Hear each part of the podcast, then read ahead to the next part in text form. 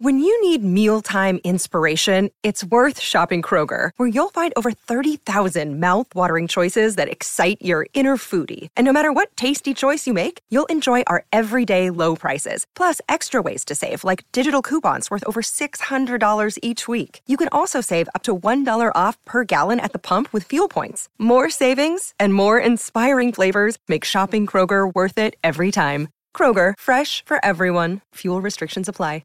With threats to our nation waiting around every corner, adaptability is more important than ever. When conditions change without notice, quick strategic thinking is crucial. And with obstacles consistently impending, determination is essential in overcoming them. It's this willingness, decisiveness, and resilience that sets Marines apart. With our fighting spirit, we don't just fight battles, we win them. Marines are the constant our nation counts on to fight the unknown. And through adaptable problem solving, we do just that.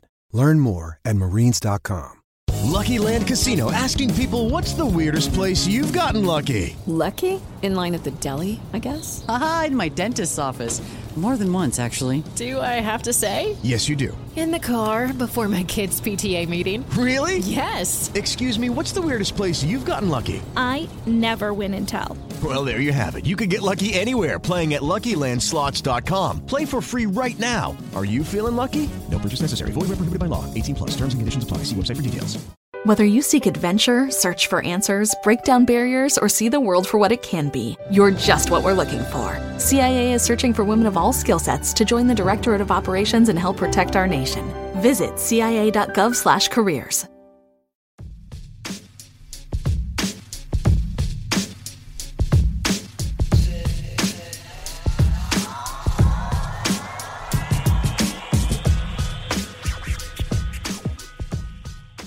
MLB Daily, your one-stop shop for daily baseball content. I am LJ LaFira. Alongside me, I've got Brandon Karam, and we are a Belly Up Sports podcast. We are what they aren't. Brandon, how you doing? LJ, doing all right. Syracuse got a lot of snow the last few days, so certainly not fun as we are just around the corner from April. Also not feeling entirely great. I wouldn't say I'm feeling 10 out of 10. But, you know, lots of schoolwork, and we're pushing through.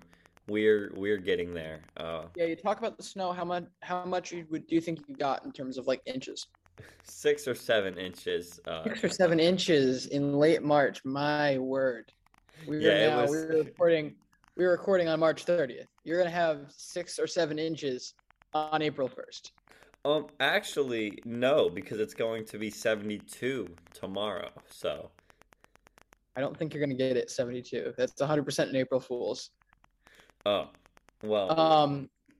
But yeah, It's going to be melted by tomorrow, I can tell you that. Will it be melted? If it's 72, I think so. Well, but will it be 72? No, honestly, we didn't have any snow down here, thankfully. It has just been brutally cold. I haven't had the heart to actually check what temperature it is, but, like, the same stuff that I've been wearing throughout most of the winter, I freeze going from my room to the radio station. Like, it's just brutal, and I do not look forward to going out when the sun's not up. Certainly not, no, but let's get into the pod today. We have not a lot of important things to talk about, but still a few notable news notes, I guess is a way to put it. LJ, so the MLB today released something called Home Run Derby X. And I watched the video introduction for it, and I could not figure it out whatsoever. LJ, do you want to try to explain what this is? Yeah, I'll give it a shot. Okay. Basically, it's a smaller, it's baseball on a smaller field in terms of, like, width. And you get a point for every home run, and the other team gets a point for every ball that they catch. And then there's also some other rules, like you get, like, 5 hot swings per batter, where the points for both sides would count double, and interesting stuff like that. It's teams of 5. Teams of 4. Teams of four. Okay. Teams of four, but only the Yankees have a team that has four. Every other team. Let's not get ahead of ourselves with that, because I've got steps to break this down. First, let me start by saying go watch the video for yourself. It's, again, production quality wise, worth watching, but I also think this is a really cool idea. Like, this is just something different that you can do with the technique and overall the kind of similar feeling of, like, the vibe of baseball. You have the bat, you still have the ball, you still have a guy hitting a ball with a bat, really. It's just, all right, that's really what you have. But you still have those core pieces of baseball in there, right? And it's just a different experience. Great for the regular fan. We then get to the parts that make no sense, starting with the fact that this is an international tour. Brandon, they are bringing this to other non-baseball watching countries. Look, I understand you're trying to expand the game, but how on earth is this the best way to do it? You're going to get them. Here's what's going to happen. You're going to go to England, and England's going to fall in love with Home Run Derby X, not baseball. Am I wrong? No, you're right. And so this is just so counterproductive to growing the game, because you're creating baseball is literally creating a new sport to usurp baseball, to take over baseball. Like, that's the way I'm seeing this right now, and that just makes no sense. And then, Brandon, I look at the rosters, the teams that are going to be going out on this world tour for baseball, and it makes me scratch my head even more for a variety of reasons. Let me read it out to you. We've got, of course, so this will be a 4-team tournament between the Cubs, the Dodgers, Red Sox, and the Yankees. Frankly, I would have probably put the Braves in there over the Cubs if we're talking about, like, biggest markets in baseball, like biggest fan bases, but that's just me. For the Cubs, you've got Giovanni Soto, then Alex Hugo, and Spencer Owen. Then for the Dodgers, Adrian Gonzalez, Ashton Lansend, and Yuguni Kwok. Excuse me if I pronounced that wrong. Then for the Red Sox, you get Johnny Gomes, Paige Halstead, and Liv Cook. And then the Yankees, the only team with a complete roster right now, Nick Swisher, Stefania Aradilis, Erica Piancastella, and Daniel Corral. There's one common denominator here. There's only one former baseball player on every single one of these teams. Actually, LJ. One former Major League Baseball player on every one of these teams. Yes, one former Major League Baseball player. These are former Team USA softball players, I believe, make up the majority of the females. Just a few things here. Okay, so it's a world tour, but they only announced 3 cities that they're going to. What'd they say? It was Seoul, Mexico City, and London. Okay, so Seoul, South Korea, that's a baseball-watching country. Mexico City, sure, that's pretty good, but... Not really, though. Not really a hot spot. It's not a hot spot, but there's still players from Mexico. True. It's not unheard of, but... LJ, this guy Spencer Owen, who's on one of the teams, is like a soccer guy. Like, this guy's a soccer person. He's just a English celebrity. He's like a YouTuber. Like, what is the point of this exactly? Like, they probably invested a lot of money to do this. And it's like, why? Like, why not just make this a part of the All-Star game? Like how the NBA... For their All-Star weekend, they do some interesting stuff other than the dunk contest. No, they don't. Yeah. No, they don't do anything interesting. The dunk contest died 2 years ago. No, other than the dunk contest. The three-point shootout's good. Come on. Boring. Everything is painful. I mean, legitimately, I watched the Florida State softball team over anything. I would have watched them over anything on that. And I love the Florida State softball team, but like, I shouldn't be picking a regular season, beginning of the regular season, college sport over the All-Star game of a professional league. That's pretty sad. I'm all for them doing it out of the All-Star break, I'm all for them doing it in a variety of different cities because you get to kind of go on tour. But what I do not understand, and I don't like, is the fact that you're not marketing your teams. Like, you're not really marketing them other than in the jersey. Because, first off, none of these guys, no disrespect to Nick Swisher, but Nick Swisher is probably the most franchise guy of these guys that they've got going for these teams. Like, don't get me wrong. Giovanni Soto, maybe for the Cubs. Like, I feel like he was there for a little bit. I mean, yeah, let me look that up. Because Giovanni Soto was with the Cubs for 8 seasons. 8 seasons. Okay, so maybe him, but still, like, he's not like the first. He's not the first Cub you think of. No. When has he been the first Cub you've thought of? They could have got a guy like Alfonso Soriano, Aramis Ramirez. Like, I feel like one of those guys would. It's a home run derby, right? Like, yeah, I mean, realistically, like, there's so many guys that I think you'd think would be willing to do this.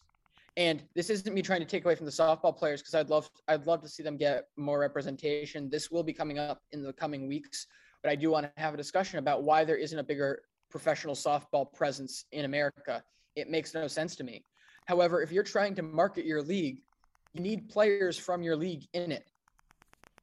And so that's why my thought process, if I was the MLB, is I either load this with former major leaguers that are tied to these teams, or I wait till the winter and I do it exactly like my home run derby pitch that I've been doing for a couple of years now.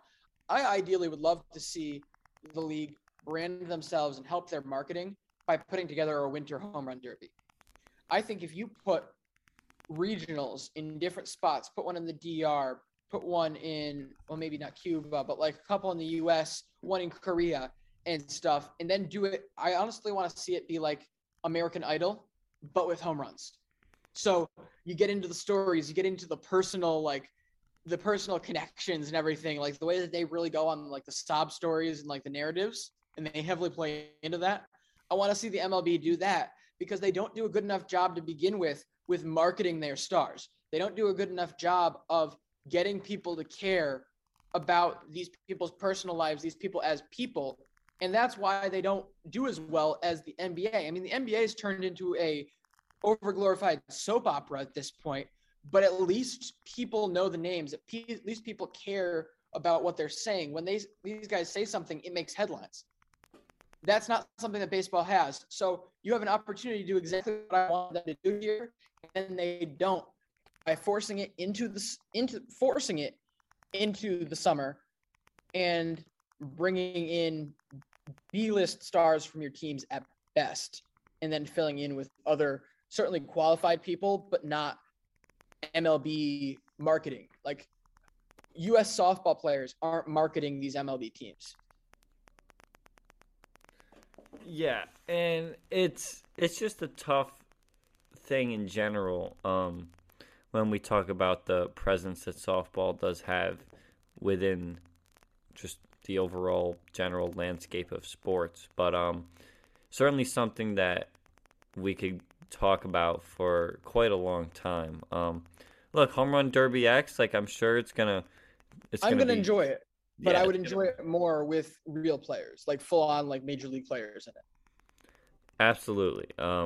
But certainly, you know, it's the first time that they are doing it, and I'm sure that if it's a success, they'll keep doing it and make it a bigger and better every year. I mean, that's what you would hope. So, all right, moving on, we want to talk about a guy that has actually not played a professional baseball game since when? 2018?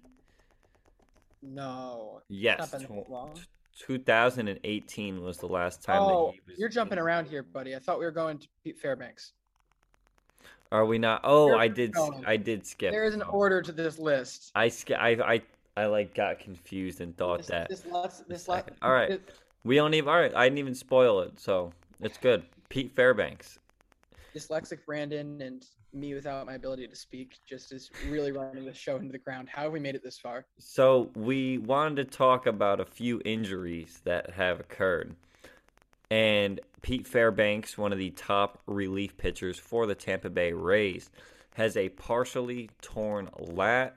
He'll be shut down from throwing for at least 6 weeks. And then the beat reporter suggested it take another 6 weeks for him to ramp back up into game shape. That seems like a late June, early July return for the best case scenario. And LJ, you know, we always talk about how great this Rays bullpen is, but they've now lost quite a few pitchers to start the season. Tyler Glasnow, Nick Anderson, Yanni Chirinos are all going to miss significant chunks of the season.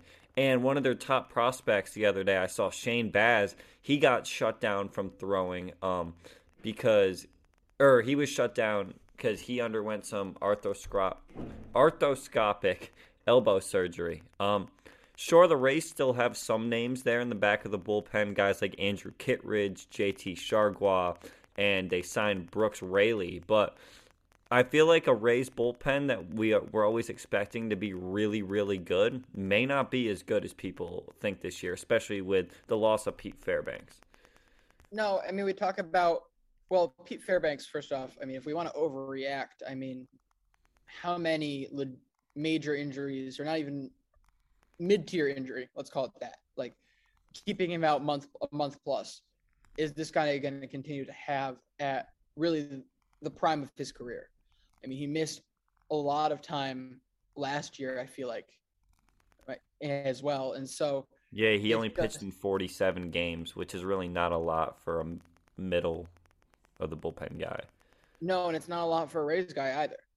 And so, they've certainly been able to figure out how to go without him, but I think some of these other guys are bigger hits. I think what also doesn't help this team is, again, you lose a guy like Shane Baz, and you've also lost a lot of your veteran depth for your followers or your twice through the order starters. These guys like Michael Wacha, Rich Hill, you, of course, trade mid-season last year. These guys that were hits for you, the guys that you bring in are partially hurt and then partially also might not be hits that you've got to replace them. And so all of a sudden, I think that's more of an issue. If they can't get quality those first two times through the order, then an already battered bullpen isn't going to be able to do much to help them. Yeah, and I just looked it up. Pete Fairbanks pretty much missed all of April and all of August last year. I mean, two full months out of the season. And again, this guy's looking like he's trending in a really, really good direction. He's really good. He's really good. Even with all of those injuries, we're talking about a 3.59 ERA last year with 11.8 strikeouts per nine. Like, he's got the stuff if he could stay healthy, but will these injuries derail that development? Certainly, and, you know, he's, like you said, he is going into the prime of his career. He's about to be 28 years old, and a guy that really pitched well down the stretch in 2020 for the Rays when they needed him. They really relied on him a lot, especially when Nick Anderson struggled in the playoffs. The other guy that we wanted to talk about when it pertains to injuries, and it's such bad timing because LJ literally made a comment about this when we were talking about the Giants on last episode, saying, you know, if we can get these veteran guys like Brandon Bell, Evan Longoria to stay healthy, then the Giants are in a really good spot. Unfortunately, Evan Longoria is expected to miss 6 weeks following a surgery this week to repair a damaged ligament in his right index finger. It's a tough blow for the Giants, LJ, especially because we saw kind of a resurgence in 2021 for Evan Longoria when it came to the hitting numbers. Oh, I'd say a major resurgence from Evan Longoria. 124 OPS plus. That's his best OPS plus since 2016, back when he was with the Tampa Bay Rays. And at that time, that was enough with all that he adds to the team in other ways to get him MVP votes. And this is a guy who is regularly an MVP caliber player early on in his career as well. We're talking 1.8 WAR for this year, but only in 81 games. I talked about it early in the season. I still stood firm with it. I think he ends up at least getting somebody putting him in that top, in their top 10. I think he definitely ends up with an MVP vote if he was able to stay healthy and contribute to this great Giants team, because it just felt like he was the one who was putting them over the top time and time again for this group. Yeah, and when he was healthy, you're absolutely right. I remember right at the start of the season, he started off wicked hot, had a really good April, and carried that through most of May. He's started to struggle and regress back to the mean, once he got hurt and came back in August. He got hurt June 5th, returned August 14th. That's a big chunk of the season to miss. But down the stretch, he was big, and even in the playoffs, he had some really good at-bats. Obviously, you look at the slash line for the playoffs, he had a rough go. But at the end of the day, there's guys that are going to have bad playoff series, and it's the fact that you got there after playing so many games that you can't let a five-game series stats really tell the whole picture of a guy that contributed so much in the 81 games he did play. Yeah, it's just so sad because, again, we talk about there's two theoretical peaks in guys' careers. You either hit it at 28 or in your mid-20s, or you hit it in your mid-30s, or you, kind of hit both. But, again, those are very rare guys that are able to truly reinvent themselves, the Max Scherzers of the world, the Justin Verlanders of the world. Evan Longoria, I kind of was really hoping, and this is partially me being biased just because I'm a fan of his, but I was really hoping that this could have been the start of him doing the right thing, him really modernizing his technique and approach at the plate to the point where he could be a well above average hitter, an all-star light third baseman, or even all-star in the next couple years, at least through this next 3 or 4 years that he probably has left in the game. But now all of a sudden you look at this, his momentum was killed by that injury last year. He's now going to have to start with his back against the wall because he's got to make up for all the lost time probably in his head from having this injury. And then you consider the fact that 6 years, $100 million, that would be that's like $19, $18 million a year that the team's paying him. And this is last year. He's got a team option for next year. If he doesn't play well enough, they won't pick that up. This is a team that really wants to compete, needs to compete because they've got the option to. And I don't think they'll be afraid to drop a guy, especially an aging veteran who hasn't been on their team for that long to begin with. There's no true emotional connection between San Francisco and Evan Longoria for him right now. So if he doesn't perform to the best of his ability this year because of injury or otherwise, they won't be picking that up. He won't be getting another contract from this team. And then all of a sudden you're looking at him playing for much less money next year or the year after than you ever thought he would early last season. And it'll be interesting to see what the Giants do with their lineup configuration as one of their first basemen, he plays outfield, but I don't know why I just said first baseman. Lamont Wade Jr., late night Lamont, he's going to be out for the first week or so. There was some bone bruise or something in his knee. So for the first week, be on the lookout to see what Gabe Kapler's doing with that San Francisco Giants lineup, especially with the addition of Jock Peterson.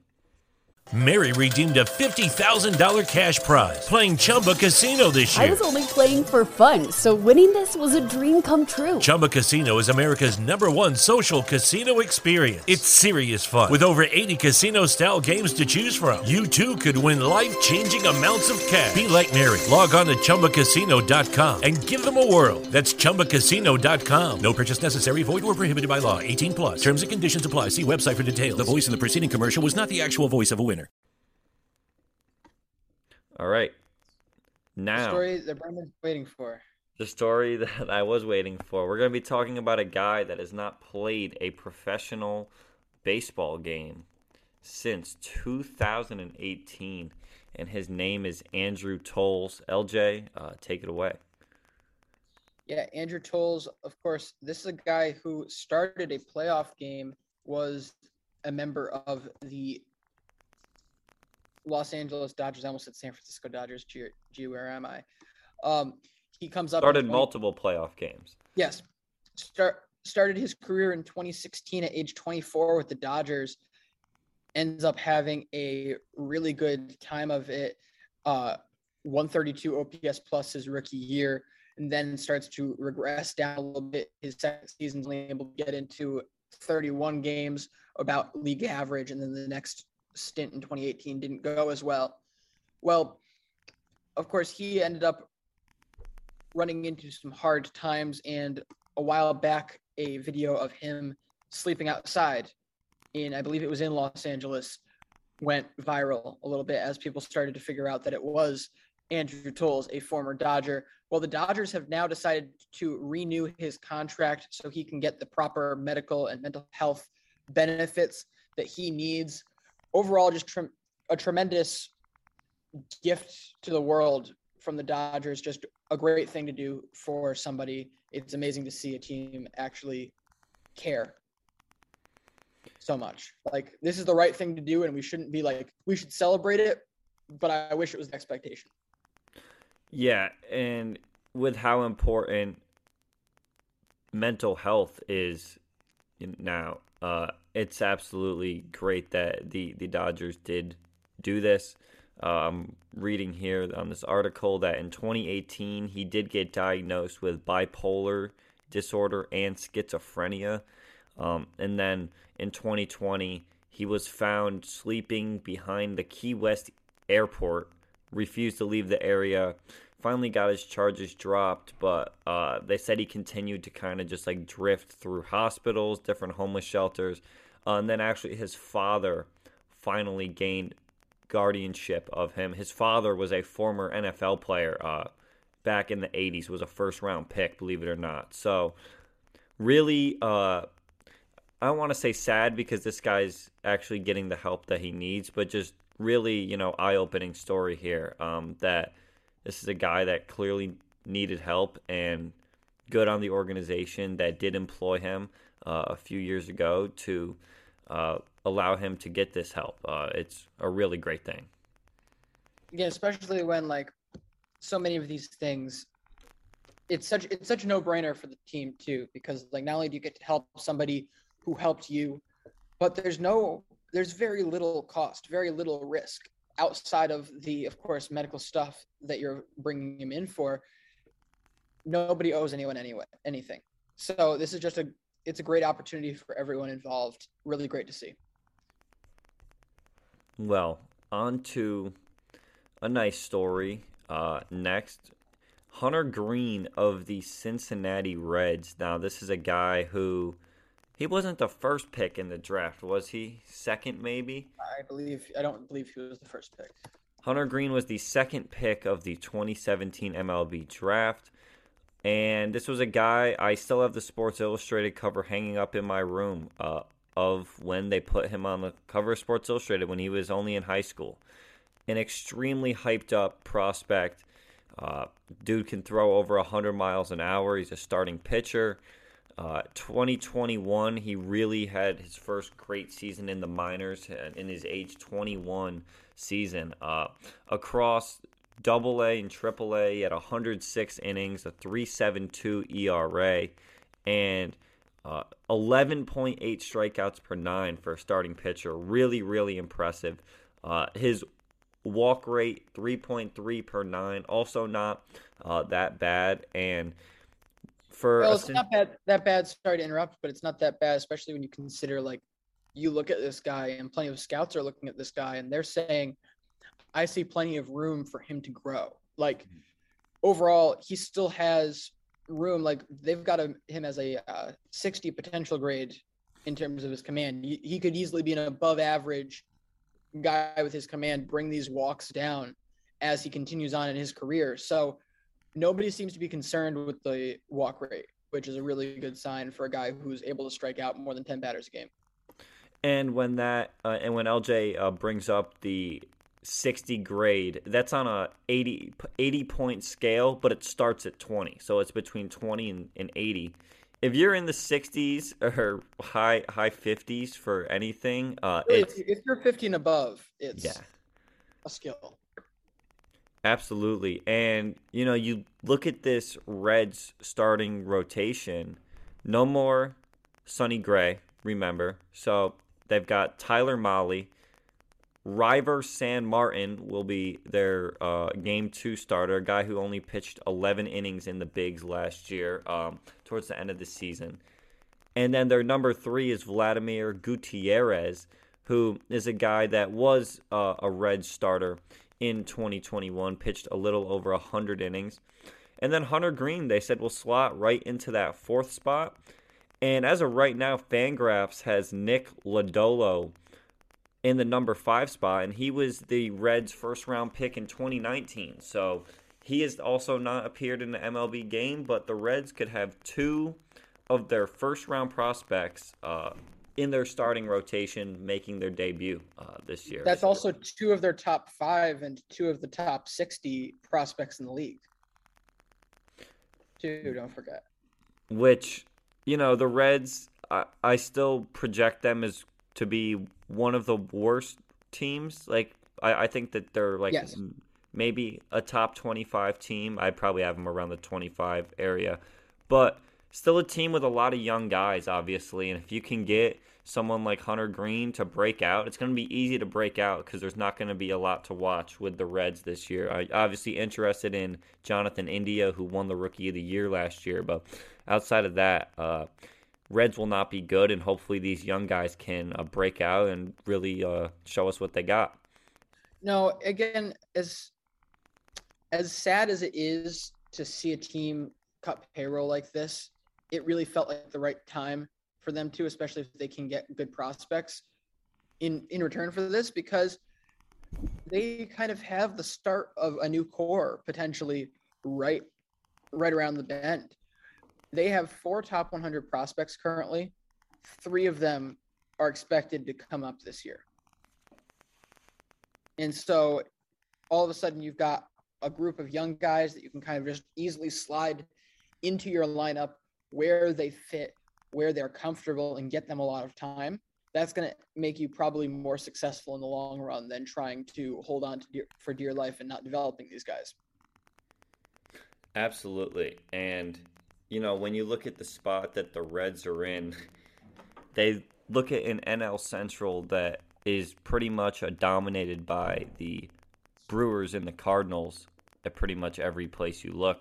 It's one of those 2 teams to win this NL Central. But the Cubs are kind of doing a soft rebuild. The Pirates, I mean, we don't even need to talk about them. So it's like, all right, if there's 2 teams that clearly have a core and are a lot better than us, you know, we're not going to screw around and mess with this guy's service time. If he's ready to be in the MLB, let's bring him up and let's show people, like, yeah, we have these young players that are really good, and we're trying to build a young core also. At least they're not fully rebuilding and just throwing crap out there. Like, they want to throw their young guys out there, which I think is really good. All right, let's move on to our final topic of the day, as we're seeing another return, and that's the return of the City Connect jerseys. Brandon, I wasn't a fan of them for much of the year, eventually warmed up to the look of some of these, particularly the Red Sox one. I think, honestly, the Red Sox one was the most controversial of the ones they released last year. But all of a sudden, we grew to love it. And now all of a sudden we have these unveiling slowly for this season. And the first one that's really turning heads is the Washington Nationals now have a City Connect jersey. And, ooh, it looks so good, Brandon. It is beautiful. It's got the cherry blossoms on there, LJ. That color scheme is just unreal. Yes, it's awesome. Of course, the cherry blossoms are, of course, you talk about Washington, D.C., and of course you're going to talk about the cherry blossoms. It's a very big part of the culture of the city, of the area, and it makes perfect sense for that to be the model of this team's first City Connect jersey. Overall, it's well done. I've got a couple things I like about it, one thing I don't, but let's start with the fact that just the way that they placed the pink cherry blossoms on the jersey is very tasteful. The way they were able to, like, it pops out from the background, but also doesn't look frilly. Like, it looks, it's just got a very commanding presence that says beauty without necessarily, like, femininity, which I think a lot of people just, like, you either try to go, not even femininity isn't the right word to say, but, like, a lot of times people try to go too far and go too hard into pink when little would, I think, make it actually more meaningful. And so that's what you do here. You also have, if you look close into the photos, any of the close-ups, you have little prints of the cherry blossom petals in the jersey in like a black and white on the gray. Yeah, and a few of the the City Connect jerseys that I liked from last season. I loved the red Marlins jerseys. Those were really nice. Those are fresh. And then I think the White Sox, there said South Side across the front, and it had the white pinstripes with a black jersey. That was really cool. And honestly, I liked the Red Sox. Those were really clean. I just like how meaningful they were, too. Again, it was a little awkward at first because, you know, Marathon Monday, you already have a jersey for that. They're never not going to wear the Boston Strong jerseys ever again. Like, that is locked into that day. But for that weekend, it worked really well. For the end of the season, when they decided to make that run in those, honestly, I think that's the immediate turning point for those jerseys for most fans, where it went from the majority of people hating it to everyone was buying it, was when they made their final playoff push in those. It was fantastic. One more comment on the Nationals before I stop, before I let Brandon keep going, I'm sorry. But I just like the fact I'm excited to see these things get dirty. Like, I don't know, maybe it's just the shade of pink. I think it's honestly, no, it's more the gray. When the red clay gets onto that gray, it's going to look so I think it's going to really cool those. But on the flip side, my one downside for this jersey is the hat. The hat looks too nice to me. It's very good design. It's too nice. It's very good design, but, like, it looks like somebody handmade it, which is cool, but also a little odd to be wearing onto a baseball field. And then when that gets dirty, I don't think it's going to translate as well as the jersey, even though it's the same color. Like, it's just not going to have that same feeling for me.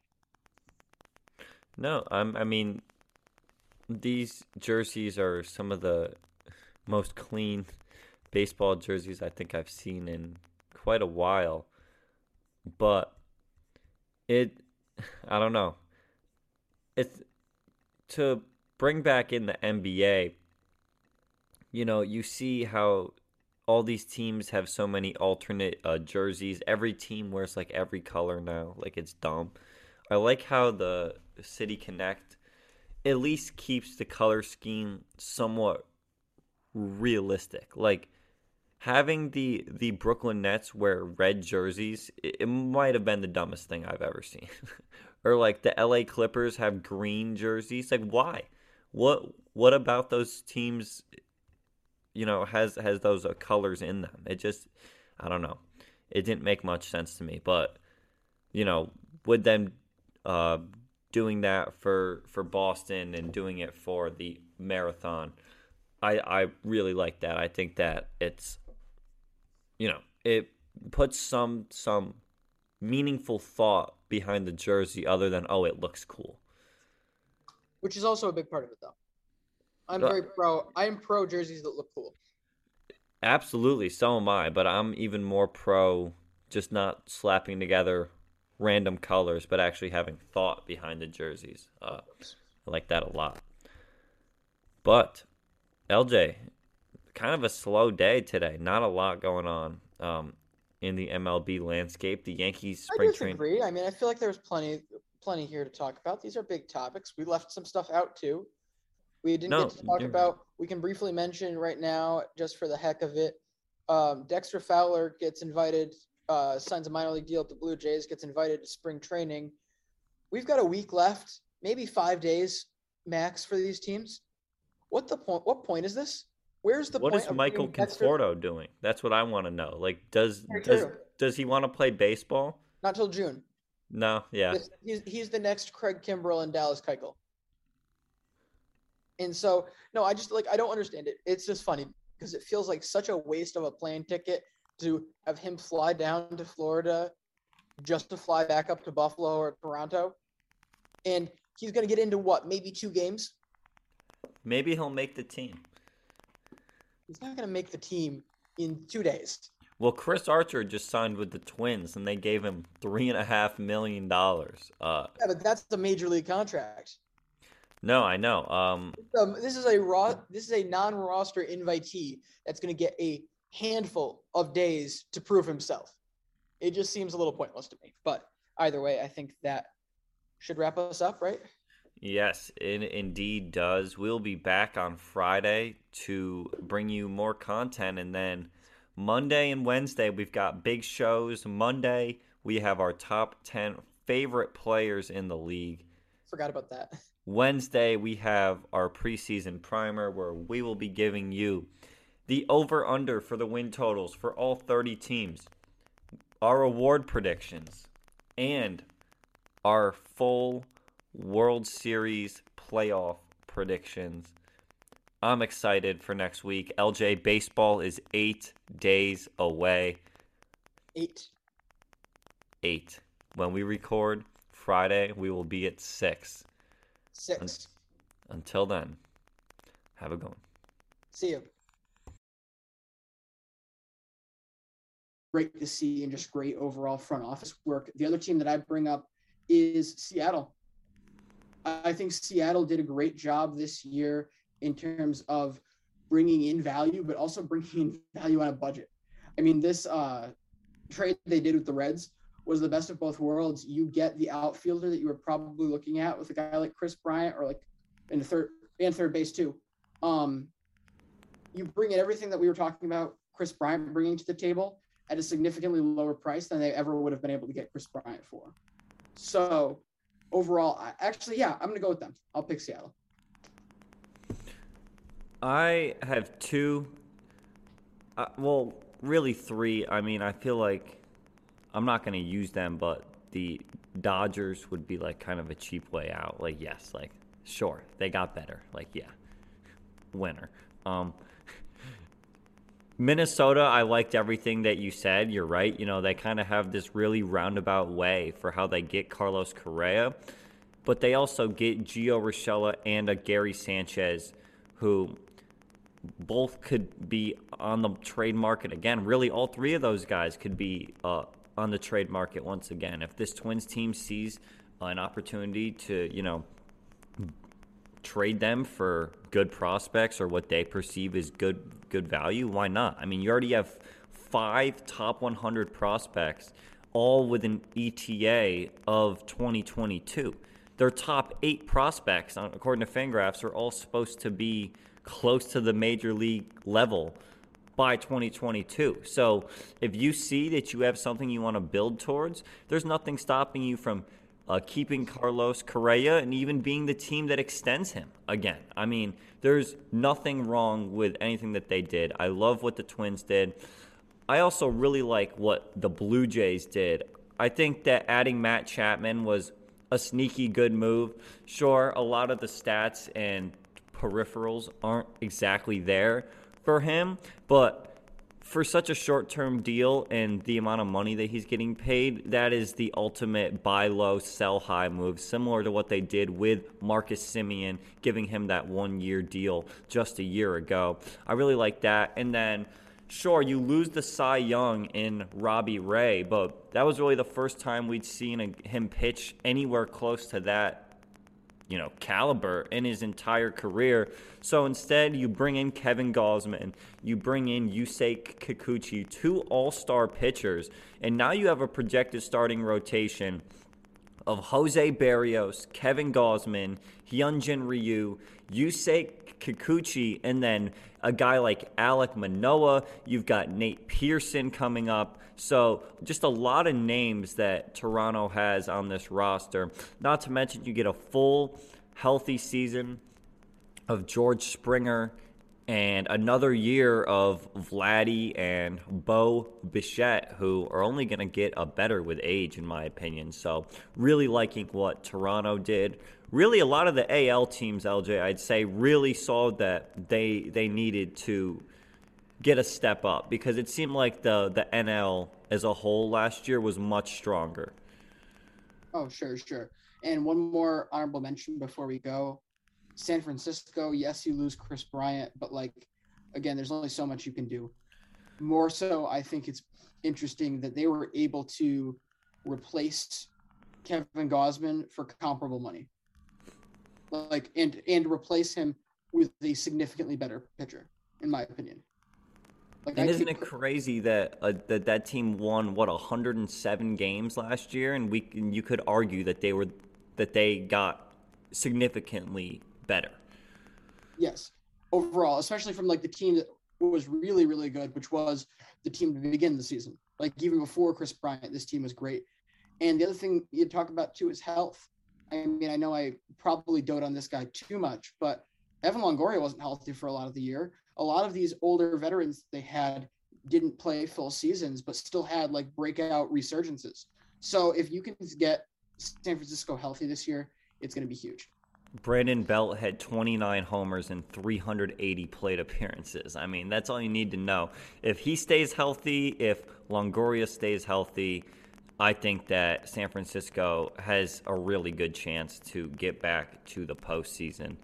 But that is going to do it for today's show. Thank you all for listening. We'll be back on Wednesday to discuss more ongoing news, spring training games, everything that you need to know. But check us out on TikTok at MLB Daily Pod, Twitter the same, and we'll see you. Mary redeemed a $50,000 cash prize playing Chumba Casino this year. I was only playing for fun, so winning this was a dream come true. Chumba Casino is America's #1 social casino experience. It's serious fun. With over 80 casino-style games to choose from, you too could win life-changing amounts of cash. Be like Mary. Log on to ChumbaCasino.com and give them a whirl. That's ChumbaCasino.com. No purchase necessary. Void where prohibited by law. 18+. Terms and conditions apply. See website for details. The voice in the preceding commercial was not the actual voice of a winner. Here at The Container Store, we believe you shouldn't be limited to just one happy place. Your home should be full of them. That's why we're giving you 30% off every custom Elfa space. From closets and pantries to playrooms, offices, and garages, you can transform any area with Elfa and save 30%. Here's another happy thought. Our design specialists will design your space for free. Get ready to discover your new happy place at The Container Store. Visit us in-store or online to get started with a free design.